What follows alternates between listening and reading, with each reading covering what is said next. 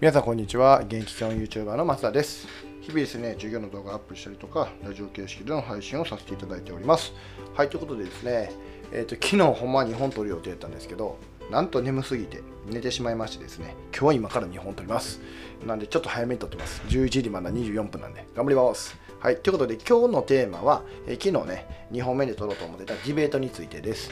えっ、ー、とでもう1本はねまた後で、えー考えようかなと思っています。では、あの本題に入る前にお知らせを2つさせてください。1つは、煙突町の寺子屋っていうね、えー、グループをさせていただいております。えっ、と、英語でね、歌を歌ったりとか、あと、えー、1つのトークテーマでね、お話ししたりとか、あとはゲストティーチャーに来ていただいて、えー、お話しいただいたりとか、えー、いろんな活動をしてて、で、大人もね、子供も学べるような、そういう空間を目指しています。えっと、Facebook グループですので、Facebook アカウント、が必要になりますので、よろしくお願いします。えっと、もう一つがですね、えっと、藤原和弘先生の、えー、YouTube の朝礼をね、アーカイブにして、それをね、アプリにしています。えっと、勝手にね、させていただいてるんですけど、あの、アーカイブにすることで結構カテゴリー分けとかができるので、えー、見やすくはなってるかなと思っていますので、もしよかったらですね、これも概要欄のリンクにありますので、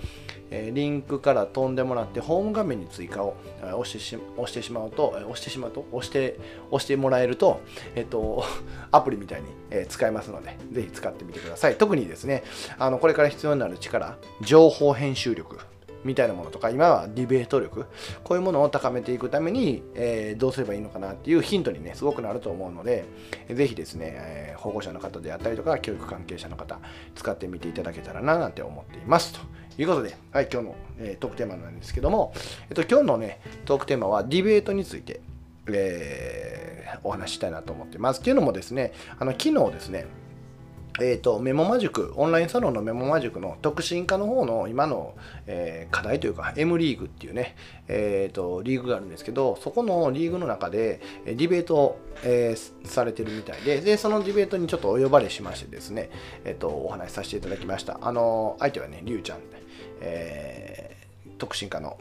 えー、と人なんですけども、えー、とテーマがですね、え勉強と部活どっちが大切かっていうねテーマでお話を、えしましたね。ディベートをしました。でまあ結果とかねそんなんはないんですけどまあ実はお互いねあのこっちを優先したいなこっちを大切にしたいなっていうのと逆の立場でねやってみたんです。まあたまたまですね。たまたまやってみることになったんですけどそれがまたまためちゃめちゃ面白くてですね。まあそこから出た学びみたいなのを今日はねシェアしていきたいなと思ってるんですけどまずですね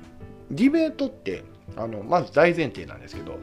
あの論破するゲームではなくて、えっと、相手の、えー、言ってきた、まあ、ファクトっていうかな相手の言った情報に対して、まあえ、批判というか反論じゃないけど、まあ、反対意見をするというかいろんな視点で、え、意見を言うことによってよりね深い議論にしていくことがディベートであって要は勝ち負けをね決するためだけのものではないよっていうところがまず大前提にあってかつうんと相手の立場を否定するものではないよと。相手の立場を認めつつも自分の意見っていうものをきちんと伝えることがディベートの一番の、うん、大前提になるルールかなと僕自身は思っててそれがねあの特に昨日も、ね、そうですし、まあ、このメモマ塾の皆さんっていうのが優しい方々ばかりなので、えっと、大前提としてね、えー、持ってはるのですごくねやりやすいディベートやったかなっていうのは印象としてあります。だから僕自身は、えっと、部活動の方が大切っていうね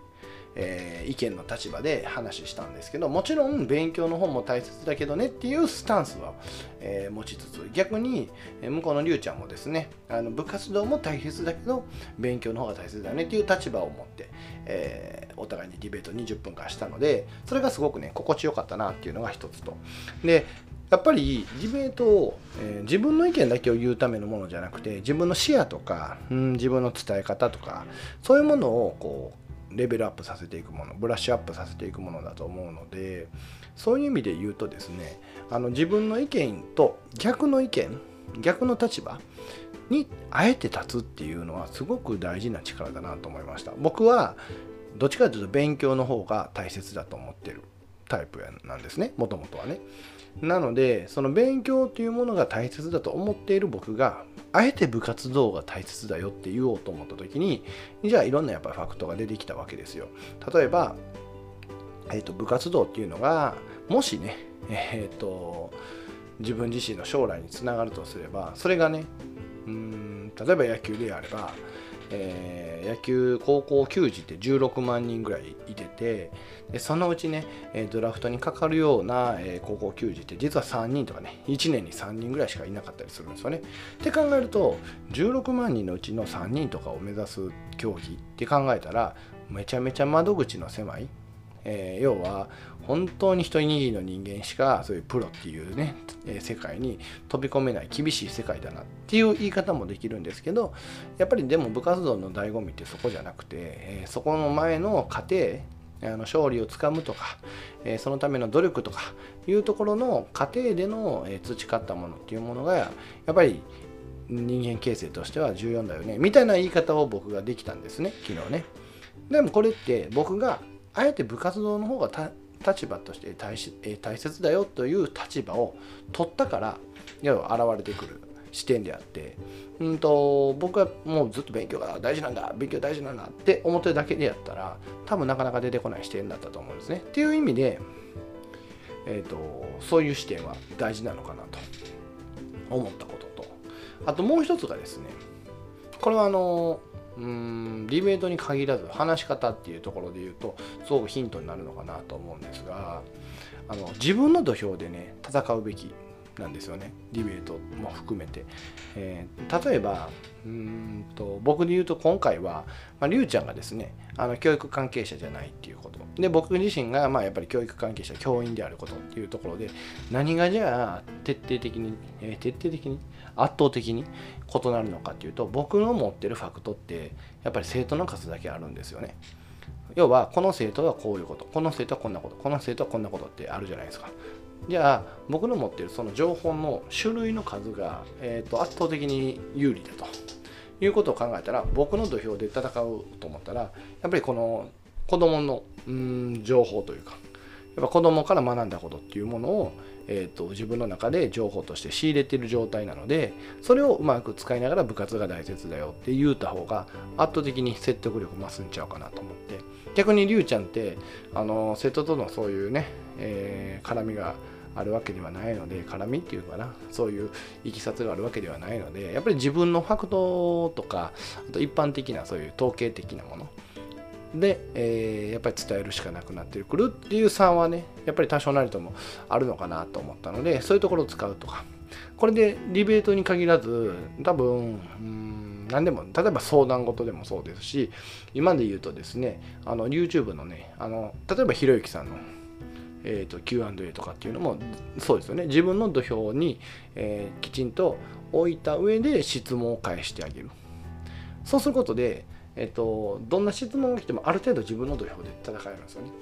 うん、っていうのはやっぱり必要な力というか自分の土俵というものを広げることももちろん大事ですけどそもそも話の議題を自分の土俵に持っていくっていう技術。これはすごく大事な技術なんかななんて昨日20分間ねやりながら思いました。はい。で、まあその後ですね、まあこれ全然余談じゃないんですけど、あまあ余談ですね。余談なんですけど、えっと、その後、結局ね、感想戦でね、えー、20分以上喋り、まあ40分ぐらい喋ったかな、40分ぐらい喋りましたけど結局教育がね、えー、すごい大事だよっていうか、今教育についてちょっと熱くね、話もさせていただいたんですけど、うん、やっぱりディベートをやって思ったのは、やっぱり立場の違いっていうものを、あえてね、取ることによって、えーと、自分の意見の視野を広げるっていうことが一つとやっぱりディベートとか話をしようと思った時にはある程度自分の土台っていうか自分の土俵で戦おうとするというか戦うという言い方が正しくないかもしれないですけど自分の土俵で話す癖をつけておくと説得力って増すのかななんて思いました。はいということでえー、と今日の1本目ね、配信はこれで終わりたいなと思うんですけども、えっ、ー、と、一つだけお願いがあります。えっ、ー、と、今実はフォロー企画みたいな感じでやってまして、あの、スタイフってですね、フォロワーさんが何人とか出ないんですよ。なので、あの、プロフィール欄にですね、もう、えっ、と、フォローとフォロワーの数を僕はもう明示してます。もう掲示してます。で、今、えっ、と、現在171名の方にね、なんと170名超えました。ありがとうございます。本当にありがとうございます。あの、本当にね、めちゃめちゃ嬉しいんですよ実は、うん、あのこのほんまにん？2日3日で？5人ぐらいの方ね、えー、登録していただきまして本当に僕は嬉しい限りでこうやってねこんな、うん、拙い話でも聞いていただける方が1人でも増えるのは嬉しいことですのであのぜひよろしかったら今聞いてるそこのあなたもですねフォローしていただけるとあのほんまに飛んで喜びますのでよろしくお願いいたします。はい、そんな感じで、ちょっと10分過ぎちゃったんで終わりたいなと思います。では、えー、最後までお聴きいただきましてありがとうございました。これからもよろしくお願いします。では、またね